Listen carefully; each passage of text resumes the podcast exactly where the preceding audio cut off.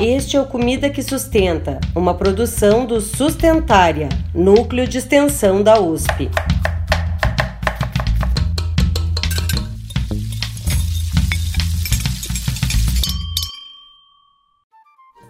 Olá, olá! Seja muito bem-vinda e muito bem-vindo à nossa cozinha sustentária. Pode chegar, senta e fica à vontade. Meu nome é Pamela de Cristine está começando o nono episódio da segunda temporada do Comida que Sustenta.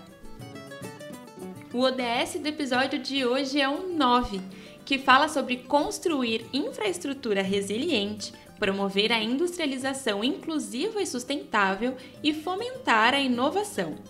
Com base nele, vamos falar sobre os investimentos e o desinvestimento em ciência e tecnologia no Brasil sobre o papel das universidades brasileiras nesse sentido e sobre todo um universo de inovação que vai sendo produzido nesses centros de excelência e que muitas vezes a gente nem fica sabendo.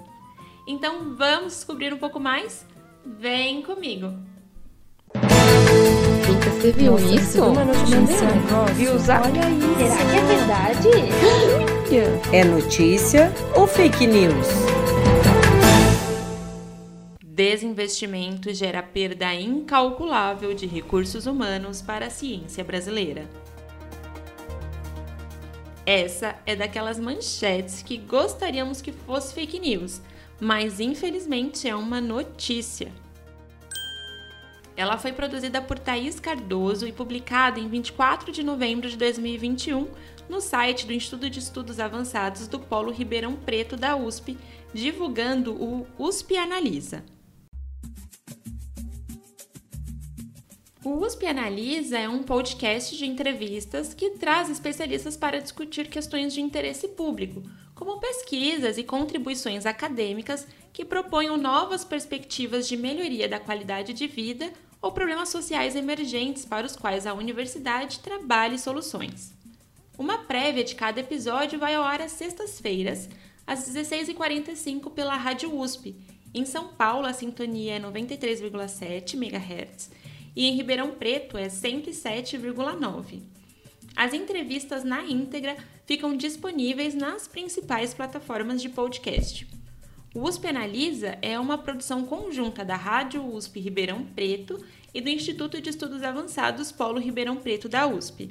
Essa é para você que é fã de podcasts e já conheceu mais alguns ao longo dessa temporada do Comida que Sustenta. Os conteúdos vão nos ajudando a desenvolver uma leitura crítica e bem informada da realidade, sempre a partir de fontes confiáveis. Fica a dica!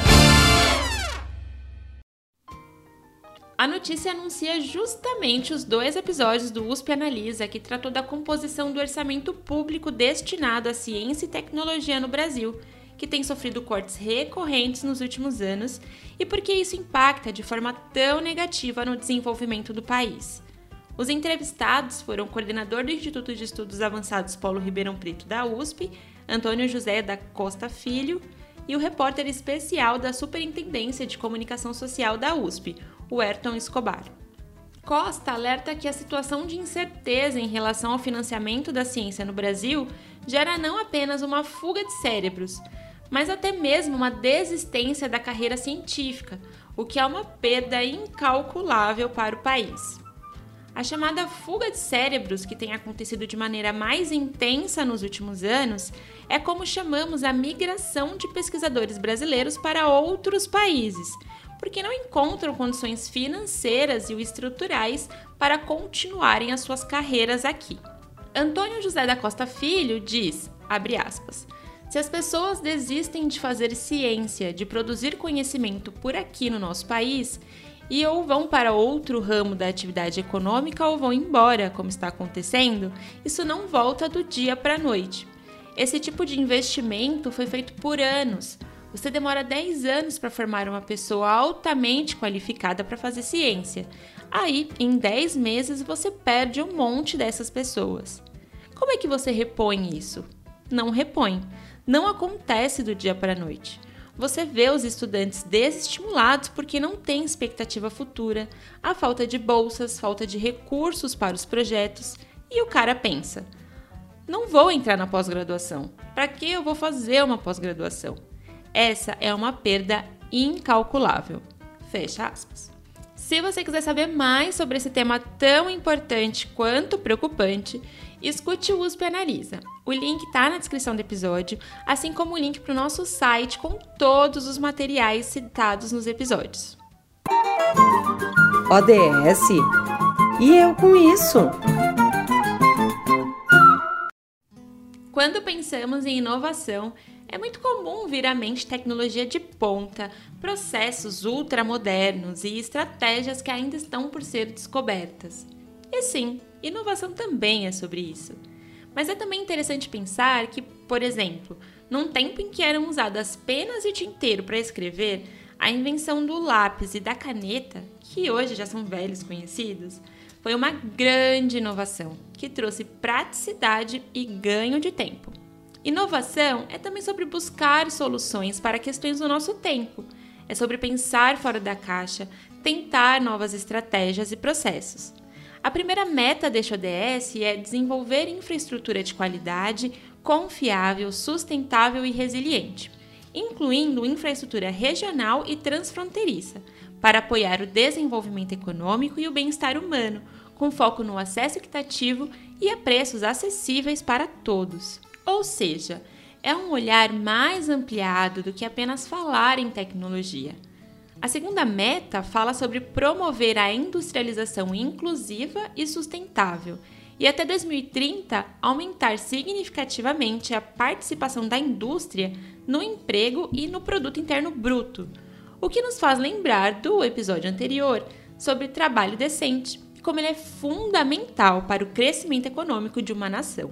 E a ideia não é inovar sem olhar para o rastro que essa inovação pode deixar, mas, como diz a Meta 4, modernizar a infraestrutura e reabilitar as indústrias para torná-las sustentáveis, com eficiência aumentada no uso de recursos e maior adoção de tecnologias e processos industriais limpos e ambientalmente adequados. Nessa meta, Fala-se inclusive da redução das emissões de CO2, que é um gás de efeito estufa, como bem sabemos. Mas é na meta 5 que chegamos ao ponto que já começamos a abordar no primeiro quadro, já que ele fala em fortalecer a pesquisa científica, melhorar as capacidades tecnológicas de setores industriais, incentivando a inovação e aumentando substancialmente o número de trabalhadores de pesquisa e desenvolvimento, além dos gastos público e privado em pesquisa e desenvolvimento.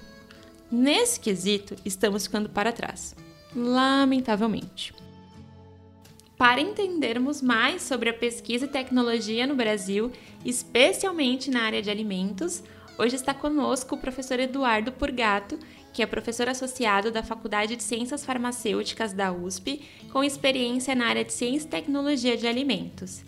Ele é também diretor executivo do Centro de Pesquisa, Inovação e Difusão, o CEPID Food Research Center, e integrante do Núcleo de Apoio à Pesquisa em Alimentos e Nutrição da Universidade de São Paulo, o NAPAM. Quem conversou com ele foi a Gabriele Bernardoni, a quem eu passo o microfone. Seja muito bem-vindo, professor. Muito obrigada pela disponibilidade em estar conosco. É um prazer e uma honra recebê-lo no Comida que Sustenta.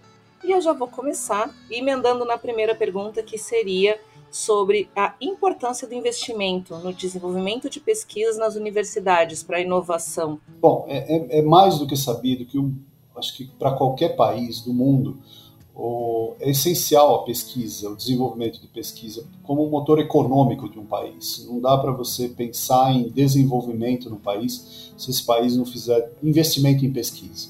E esse investimento em pesquisa, hoje é, havia muito, há uns anos atrás, uma, uma ideia de divisão entre pesquisa fundamental, né, ou básica, e pesquisa tecnológica aplicada. E, na verdade, isso não é uma, é, é uma falsa dicotomia isso, não, não, existe isso. Na verdade, uma se alimenta da outra e, um, e uma é essencial para a outra. O desenvolvimento de, de, ambas é necessário. Então, se o país ele necessita avançar, no, no avançar na sua economia, fazer sua economia crescer, ele precisa fazer esses dois investimentos.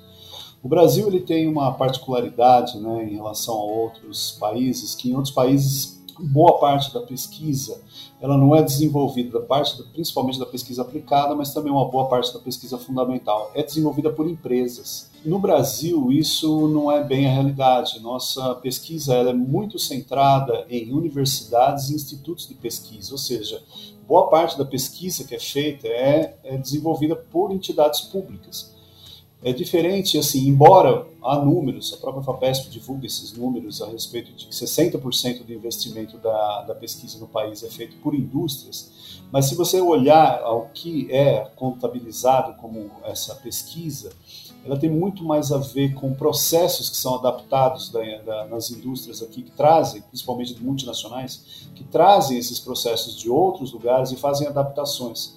E isso acaba sendo contabilizado como investimento em pesquisa, mas de fato não é, se a gente pensar, ela não é inovação, então se a gente for pensar nesse sentido. Então, uh, hoje, a gente tem essa, essa, precisaria inverter isso, a gente precisaria inverter, porque ainda a pesquisa é fundamental que ela aconteça nas universidades, que ela, porque as universidades e institutos de pesquisa, porque ela forma uma das coisas mais importantes disso, que é o recurso humano. São as pessoas daí que são formadas para fazer pesquisa, gerar inovação. Isso é o capital mais importante de toda pesquisa. Mais do que qualquer produto, o conhecimento é importante, o produto é importante, mas sem a pessoa isso não acontece. Então essa é a grande missão, na verdade, das universidades, é formar esses recursos humanos. Mas é importante que o outro ator desse, dessa equação, no caso seriam as indústrias, ela absorva essas pessoas que ela traga essas pessoas para que essas pessoas, na verdade, não vão assim trabalhar na indústria para fazer outras coisas, que elas vão para trabalhar na indústria para realmente fazer inovação, para desenvolver isso. Então, essa, essa parte ainda no Brasil, infelizmente, ainda ela é até muito tímida em comparação com outros países. É muito comum você ter empresas, em outro, principalmente na Europa, nos Estados Unidos, em que ela absorvem esses recursos humanos para que eles desenvolvam pesquisas nas indústrias. Mas hoje há também um outro fenômeno que é o das, das startups, né, que são as uh, pequenas empresas daí mais centradas em gerar inovação realmente. E no Brasil a gente está vendo um crescimento disso, bastante rápido até, ainda, claro, muito pouco comparado a esses países que têm uma cultura realmente voltada para o conhecimento, para o desenvolvimento de conhecimento, mas isso é algo que, felizmente, a gente está vendo esse fenômeno crescer, mas ele precisa ser ainda mais estimulado. Está acontecendo, isso a universidade está bastante preocupada, a própria Universidade de São Paulo, agora com essa nova reitoria, está pensando nisso, tanto que a própria Pró-Reitoria de Pesquisa agora passa a ser Pró-Reitoria de Pesquisa e Inovação. Então, há, um, há, um, há um, uma conversa que já não é de agora, vem de uns anos, mas ela ainda precisa crescer muito ainda para que é, para aumentar esse dinamismo, né? a gente gerar uma cultura bastante dinâmica de gerar conhecimento dentro das universidades e os próprios alunos serem já se apropriarem desse conhecimento para transformar isso em algo que pode ser devolvido para a sociedade, na forma de uma empresa que vai gerar uma inovação, vai gerar alguma tecnologia nova e vai empregar pessoas também com isso. Então eu acho que aí o papel é fundamental. A gente precisa ter, só que óbvio, a gente também precisa ter um, governos comprometidos com esse tipo de coisa, porque se isso é dinheiro público, nós precisamos de governos comprometidos em financiar isso. E não é barato. Fazer pesquisa não é barato em lugar nenhum do mundo. Não dá para fazer pesquisa realmente pensando em, em, ah, não, vamos cortar aqui, vamos cortar ali, como a gente tem visto nesses últimos anos. Se você não der a prioridade necessária para esse investimento, para isso, e parar de olhar pesquisa como gasto e, e sim como investimento, que é isso que é pesquisa, a gente não vai, a gente vai continuar patinando muito, continuar correndo atrás, continuar assim vendo pa países que têm economias menores que a, que a economia do Brasil desenvolvendo muito mais rapidamente do que nós. Como nossa parte aqui é a alimentação, aproveitando isso que o senhor, o senhor comentou sobre a indústria, a necessidade da inovação, como poderia ser essa relação entre a indústria, a inovação e a alimentação? De que maneira a indústria, a pesquisa e a indústria podem servir para benefício da alimentação de qualidade da população? Uma das coisas que a gente sabe, por exemplo, assim, que aí tem bastante inovação, é, é desenvolvimento de processos, né? novos processos de principalmente a indústria, ela processa alimentos para o quê? Para garantir também conservação do alimento, para que o alimento consiga uh, manter, ter um tempo de prateleira mais longo, e com isso poder atingir é, outras populações que estão mais distantes do centro onde aquilo lá foi processado. É, só que hoje a gente sabe que o processamento de alimentos ele gera daí assim perdas bastante significativas em termos nutricionais dos alimentos. Mas só repor isso não é suficiente. Eu acho que a gente tem, na verdade, é a indústria tem que buscar, na verdade, técnicas que preservem as qualidades do alimento. Não é simplesmente mudar o alimento, é, apresentar ele de outra forma e depois colocar um monte de vitaminas e minerais e vender isso. Eu acho que é possível sim você manter o alimento na forma como ele está, processá-lo, torná-lo seguro e manter as características dele. Para isso é preciso desenvolver métodos novos. Essa que é a questão, porque há um problema muito claro de alguns alimentos que se eles passam por, pelo processamento forte como tem, você tem uma perda muito grande. Então, já tem bastante pesquisa sendo desenvolvida, elas precisam agora passar para outra etapa, que é a etapa de se tornar economicamente viáveis para serem aplicados. Por exemplo, a gente, eu, um dos, dos, trabalhos onde eu desenvolvo trabalho é com o pessoal do CEPID, né, que é um Centro de Pesquisa, Inovação e Difusão da FAPESP, uh, no caso, o Food Research Center, né, Centro de Pesquisa em Alimentos, onde a gente tem um pessoal de engenharia que trabalha com aquilo que a gente chama de novas tecnologias. Eles buscam justamente isso: novas tecnologias que processem o alimento, mas que conservem a qualidade dele. Assim, praticamente o mantenham intacto e o tornem seguros. É o caso, por exemplo, de microondas. A gente tem um grupo trabalhando com é, pasteurização por microondas, que utiliza temperaturas bem mais baixas do que a pasteurização convencional e consegue manter praticamente intacto o alimento quando comparado com o alimento não processado. Então, mas junto com esse, vem vindo outros desses, desses é, métodos, como uso de uh, radiofrequência, uso de ultrassom, alta pressão, são técnicas muito novas que estão sendo pesquisadas e nós temos vários pesquisadores trabalhando nisso aqui nas universidades, em como aplicá-las nos mais diversos tipos de alimento. E isso está sendo bem interessante, porque tem um, um, um futuro de, assim, bastante promissor para esse tipo de tecnologia.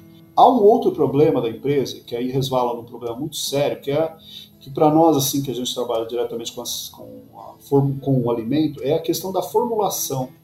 A formulação dos alimentos é, traz problemas muito sérios. É, é, é, um pouquinho da divisão, divisão um pouco diferente daí em relação à a, a, a, questão, por exemplo, do pessoal da nutrição, que olha o alimento processado, ultraprocessado, é, é, essa nomenclatura. A nossa visão não é que ela, ela olha mais a formulação. Né? Acho que para nós, aquilo que às vezes é classificado como ultraprocessado, no, no ponto de vista da nutrição, para o ponto de vista da ciência e tecnologia, na verdade é um problema de formulação. Então, é um produto que é formulado com aditivo, formulado com é, formulado com muita gordura, com muito sal, com muito açúcar. Ou seja, é um problema de form formulação, não é um problema do processo em si, mas um problema da formulação do produto. Então, o que a indústria precisa, e aí a união com a universidade é extremamente importante, é buscar, na verdade, melhorar a formulação desse, de, de produto. Uh, no, é, é, possível fazer produtos processados de, com qualidade é, nutricional? Sim, é possível, desde que se trabalhe melhor. Um exemplo, por exemplo, é o que uh, vem se buscando, até já atribuíram um nome nisso, chamado Clean Label. Seria você ter um produto livre de aditivos. Ou, na verdade, começam a utilizar o quê? Utilizar aquilo que a gente já conhece há muito tempo, que na verdade é milenar. É utilizar, por exemplo, especiarias para conservar o alimento. Sabe que esses óleos essenciais de especiarias, vocês têm, eles têm um monte de propriedades antibacterianas. Então, se a questão é conservar o alimento da degradação microbiológica, daí da decomposição microbiológica, você consegue dessa forma. Então, está surgindo produtos no mercado, ainda são poucos, mas é possível fazer isso.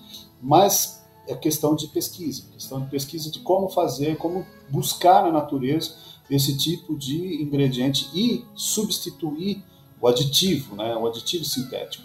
Nesse momento, o que precisa é de uma união entre a indústria e a universidade para trazer essas soluções, buscando com esse, esse norte, o norte que o próprio Sustentária coloca, alimentação, sabe, uma alimentação saudável, uma alimentação, um produto processado pode ser saudável? Sim, ele pode ser saudável. Pode ser saudável desde que a gente trabalhe com as matérias-primas, daí não altere, uh, ou conserve as matérias-primas, ou use, substitua coisas sintéticas que são colocadas daí nos alimentos por uh, produtos naturais. É, muito se diz, e os críticos guia alimentar da população brasileira se sustentam justamente nessa, nesse argumento, então, de que guia alimentar seria um, um empecilho à, à, à, indústria e ao desenvolvimento e à tecnologia. Pelo que o senhor está dizendo, não. A, a, tecnologia adequada e a inovação podem auxiliar a indústria a, a nos ajudar nesse processo de implantação do guia alimentar da população brasileira. A visão que nós, do, do CEPID, temos é que o guia alimentar ele, ele estabelece um norte, um norte para ser buscado, você entende? Ele coloca lá as condições. Ele não é algo, não vejo ele como um empecilho. Ele fala, olha, é isso que precisa ser melhorado. Ele aponta o que precisa ser melhorado. Pronto, alguém já fez o trabalho, agora cabe aos demais que estão envolvidos aí no, na, com alimentos, é, alimentação, nutrição, todos os que estão envolvidos nisso, buscar, ir atrás dessas direções que, que o guia aponta. Eu vejo que é bem possível. Se é um problema, é o que eu falei, às vezes é um problema mais de semântica, né? Aí, ah, por exemplo, é ultraprocessado para nós é, é formulação, mas isso é só semântica. Isso daí cada área, cada área fala de um jeito diferente, não é? Não vejo nenhum problema nisso. Não é, um, não é, ah, não é no fim estamos falando a mesma coisa, só que com palavras diferentes. Bom, nosso tempo aqui está curtinho. Queria agradecer muito os esclarecimentos que o senhor deu. Vou agradecer novamente a sua participação. Olha, vai ser um prazer. Muito obrigado mesmo pela oportunidade de falar. Espero que possa ter passado alguma uma mensagem que eu, eu sempre acredito que acho que o mais importante é a gente se unir mesmo. Com união a gente consegue fazer, colocar todas as cabeças para pensar e a gente consegue resolver acho que qualquer tipo de problema, se a gente parar para pensar. Ele precisa de muito boa vontade, muita união, e eu acho que isso é bem possível. É sempre isso que eu acredito daí, né? Eu acho que divisão não traz nenhum, nenhuma ajuda para ninguém, não vai, não vai resolver os nossos problemas. Então eu agradeço demais a oportunidade de estar no Sustentário. Parabéns pelo trabalho, vocês fazem um trabalho maravilhoso daí no Sustentário e vida longa para vocês aí, para o trabalho de vocês também.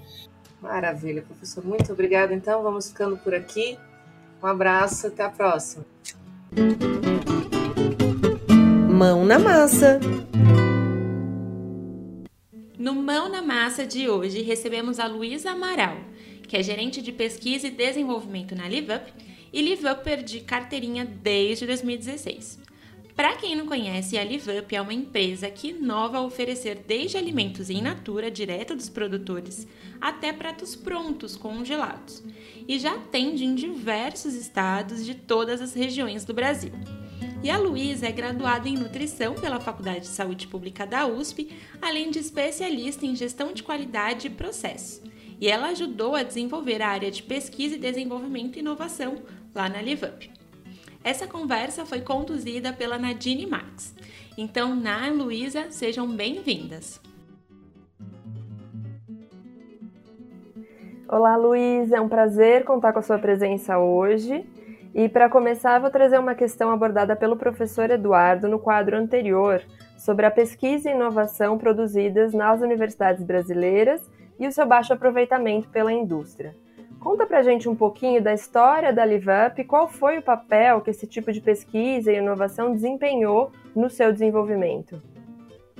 É, primeiro, muito obrigada pelo convite. Prazer estar participando hoje. A história da Livap começou há quase há um pouquinho mais que seis anos atrás, na verdade, né? Quando o Henrique e o Vitor, que são os dois sócios fundadores, é, eles identificaram uma necessidade pessoal, né? Na fase trabalhando fora da indústria de, de alimentos. E eles tinham uma necessidade pessoal de comer bem, de forma prática, sem ter que de fato ir lá cozinhar. E a gente sabe que é, há seis anos a indústria de alimentos ela não estava onde estamos hoje e a gente não tinha tantas opções de alimentação saudável e natural. Então a Alivap ela surgiu nesse momento como uma vontade deles de trazer essa opção para mais pessoas que se identificavam com, esse, com essa dor. E para que a gente conseguir fazer isso acontecer, fizemos muitas pesquisas para identificar quais são as tecnologias que poderiam trazer a qualidade de um produto fresco, natural, com alimentos, é, com ingredientes basicamente em natura, é, sem ter nenhuma perda sensorial, né? Então a gente conseguiu trazer uma tecnologia de ultracongelamento com maquinários muitas vezes de fora, então maquinários de ultracongelamento italianos, por exemplo, que conseguem transformar os cristais do alimento no processo de congelamento em micro, microcristais que não, no processo de descongelamento, não destroem a propriedade da célula. Então não tem nem a perda de é, nutrientes nesse processo de descongelamento e com menos água também. Então fica com uma textura, um aspecto sensorial um pouquinho melhor do que o alimento quando a gente congela, descongela uma coisa na nossa casa que a gente congelou no nosso freezer, sai muita água. Então, é, a Livap surgiu com essa proposta em 2016 e ao longo dessa trajetória, como uma empresa é, pequena, né, que não tem tantos recursos como uma grande indústria, a gente precisa contar com recursos que sejam mais acessíveis. E a gente sabe que a pesquisa, né, a, a parte de desenvolvimento de pesquisas em grandes universidades, elas trazem insumos para gente sem ter custos absurdamente altos de eu trazer uma empresa grande para fazer uma consultoria, por exemplo. Né? Então a gente tem alguns exemplos, não só dentro da área de alimentos, mas, por exemplo, na nossa área de logística, na qual a gente trabalhou junto com uma universidade, é, no caso foi a Universidade de São Paulo, é, para desenvolver um modelo de picking mais otimizado, então um modelo de como que a gente fazia né, a, a montagem dos pedidos dentro do nossos CDs. A gente trabalhou também junto com uma outra indústria de ingredientes é, naturais, por exemplo, com opções e alternativas para redução de sódio em alimentos sem que a gente tivesse perda de aspecto sensorial. A gente chegou a fazer testes com um extrato de repolho, né, que era o repolho na verdade em pó, que ele salgava, mas ele não trazia e não agregava tanto sódio para formulação. Naquele momento, de fato, a gente não conseguiu seguir com esse projeto por causa de questões regulatórias, ele ainda estava em teste na Unesp de Botucatu e a gente não conseguia implementar, mas foi um projeto super bacana que a gente fez ali em contato com outra indústria para realmente desenvolver produtos naturais e saudáveis, né, sem ter que agregar nenhum aditivo químico ou de origem artificial mesmo. E é claro que a gente ainda né, tem um longo caminho para percorrer dentro da indústria e a gente está sempre aberto a trabalhar com universidades em projetos de pesquisa para a gente conseguir levar cada vez mais alimento saudável para mais pessoas dentro do nosso país e se der um dia para fora do Brasil. Ai, que bacana, Luísa. Muito legal saber todo esse histórico e como é que vocês se fortalecem também a partir da universidade, né? E a Livap tem ampliado a sua atuação, apresentando como pilares a origem dos alimentos, o impacto na sociedade e o legado para o futuro da alimentação. Você poderia nos dizer como a empresa está posicionada estrategicamente no mercado? Em outras palavras, o que faz o olhar de vocês sobre a alimentação ser diferente de outras empresas de alimentos?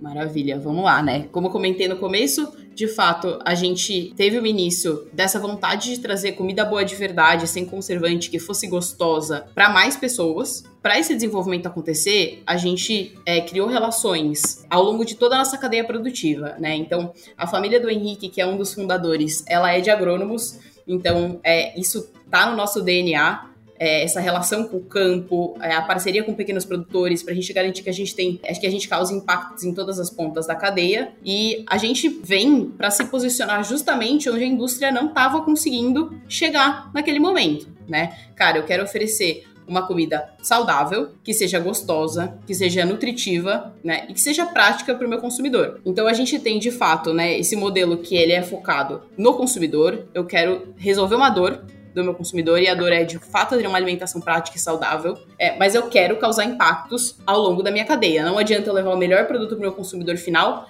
mas eu acabar prejudicando tudo, né, que veio todos os passos anteriores. A gente se posiciona justamente para trazer comida de verdade para pessoas que precisam de praticidade no dia a dia. Então a gente vai trabalhando é, realmente de, em contato com o nosso pequeno produtor. A gente tem uma planta produtiva própria onde a gente garante todos os processos de produção. A gente também garante é, os nossos processos de abastecimento e entrega para a gente ir de ponta a ponta atuando ao longo da cadeia de uma forma que eu garanto impacto em todas essas, essas pontas e ainda gero um grande valor para o meu consumidor final. Muito legal, Luísa. Foi ótimo conhecer mais sobre a LiveUp, sobre toda essa lógica e que ela tenha cada vez mais vida longa em todo o sistema alimentar. Muito obrigada pela sua participação. Muito obrigada, foi um prazer estar com vocês aqui hoje. E aí, bora cozinhar? Quem está conosco hoje para refletirmos e cozinharmos juntas é a Rosana Aparecida Freitas que é química, mestre e doutora em nutrição em saúde pública pela USP e atualmente é pesquisadora do Departamento de Nutrição da Faculdade de Saúde Pública. A Rosana atua na área de tecnologia de alimentos e, além de tudo isso, é também mãe de duas crianças. Oi, Rosana! Seja bem-vinda! Vou começar te perguntando: trabalhar num laboratório que inova em tecnologia de alimentos te trouxe muitas descobertas que talvez você tenha levado para a sua vida pessoal também, né? Trabalhar em laboratório de desenvolvimento e análise de alimentos com certeza me trouxe muitas descobertas nesse mundo mágico que é a nutrição. Trabalhar com alimentos para mim é algo extremamente prazeroso e desafiador ao mesmo tempo. O meu trabalho inclui o desenvolvimento de alimentos que trazem uma praticidade para a correria do dia a dia, que não sejam tão mais caros em relação a produtos similares, mas que ao mesmo tempo mantenham características de cor, sabor, textura e principalmente valor nutricional em relação ao alimento fresco. Então, conseguir aliar todas essas características em um único pacote, digamos assim, para que o consumidor final possa encontrar um produto de qualidade nas prateleiras, é um dos grandes desafios de parte da indústria de alimentos hoje. E nós da universidade desenvolvemos estudos justamente como uma forma de ajudar essa parte da indústria a chegar a produtos cada vez mais gostosos e nutritivos. Além disso, os alimentos frescos tendem a estragar mais rapidamente, e alguns produtos industrializados podem ajudar a aumentar a vida útil desses alimentos, diminuindo possíveis desperdícios, o que é bom para o meio ambiente e também é bom para o consumidor, que aproveita integralmente o alimento que adquire. Eu sou mãe de dois filhos pequenos, eu sei que o nosso dinheiro tem que render muito ao longo do mês que o gasto com alimentos é uma parcela importante do nosso orçamento e sei também que a praticidade e a rapidez são essenciais em um dia a dia corrido. Então, como exemplo, se eu não consigo passar no supermercado para pegar vegetais frescos, eu posso sempre contar com os vegetais congelados que estão no meu congelador para compor o cardápio do jantar. E a grande vantagem é que eu posso comprar grandes quantidades e que elas duram bastante tempo congeladas, porque eu descongelo apenas a quantidade necessária para minha preparação. E além disso, verduras e legumes já higienizados, previamente higienizados e embalados, também são boas opções que trazem para a minha vida, para o meu dia a dia, grande rapidez para fazer as minhas preparações. Então, tudo isso ajuda bastante no dia a dia Fica aí uma dica de mãe para os nossos ouvintes. Ai, que bacana! E qual receita você escolheu para compartilhar com a gente nessa lógica de ter a tecnologia de alimentos como aliada no dia a dia? A receita que eu escolhi, Pan, foi baseada no gosto dos meus filhos, que adoram brócolis e purê.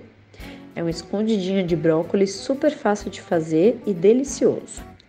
Então, esse escondidinho leva 3 xícaras de chá de brócolis cru, 7 batatas médias, uma cebola, 5 dentes de alho e 2 colheres de sopa de azeite de oliva extra virgem. Então, a princípio a gente ferve a água, coloca as rodelas de batata para cozinhar até que elas fiquem bem molinhas, quase desmanchando, para a gente poder fazer o purê. Enquanto isso, a gente refoga a cebola picada e os dentes de alho picados no azeite e quando dourar, a gente pega a quantidade de brócolis congelada necessária e refoga também. Aí a gente acerta o sal, tampa a panela e deixa em fogo baixo até que o brócolis fique al dente. Quando a batata estiver cozida, a gente amassa, adiciona sal e azeite a gosto e se a gente quiser também pode adicionar um pouco de noz moscada e de cebolinha. Feito isso, a gente vai pegar um refratário untar com azeite, colocar o brócolis refogado, por cima colocamos o purê e levamos para assar em fogo alto até que se forme uma casquinha. E quem desejar pode também misturar um pouquinho de mussarela ou de queijo parmesão ao purê antes de ir ao forno.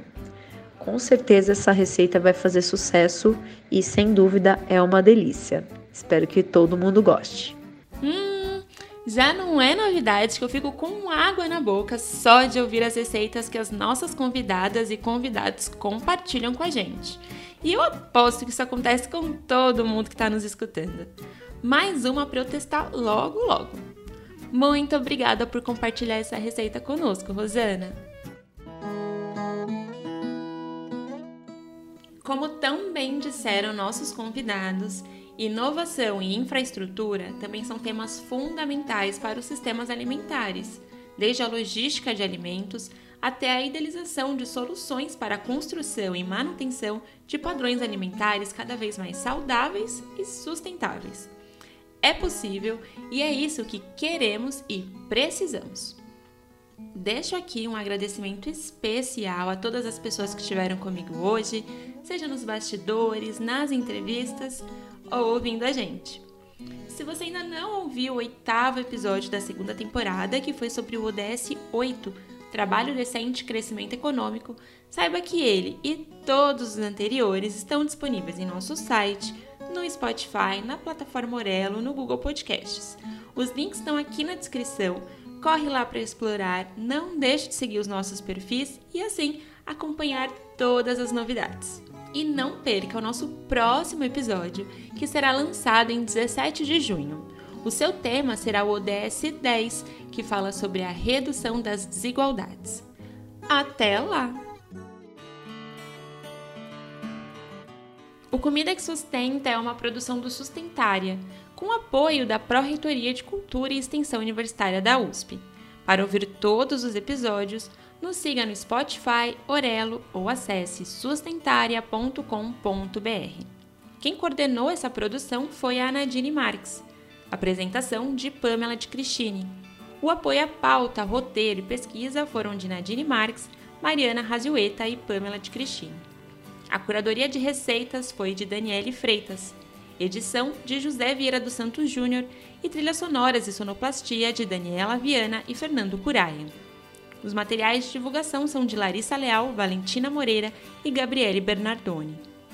O Sustentária é um núcleo de extensão da USP, idealizado e coordenado pelas professoras Aline Martins de Carvalho e Dirce Marchione, ambas do Departamento de Nutrição da Faculdade de Saúde Pública da USP.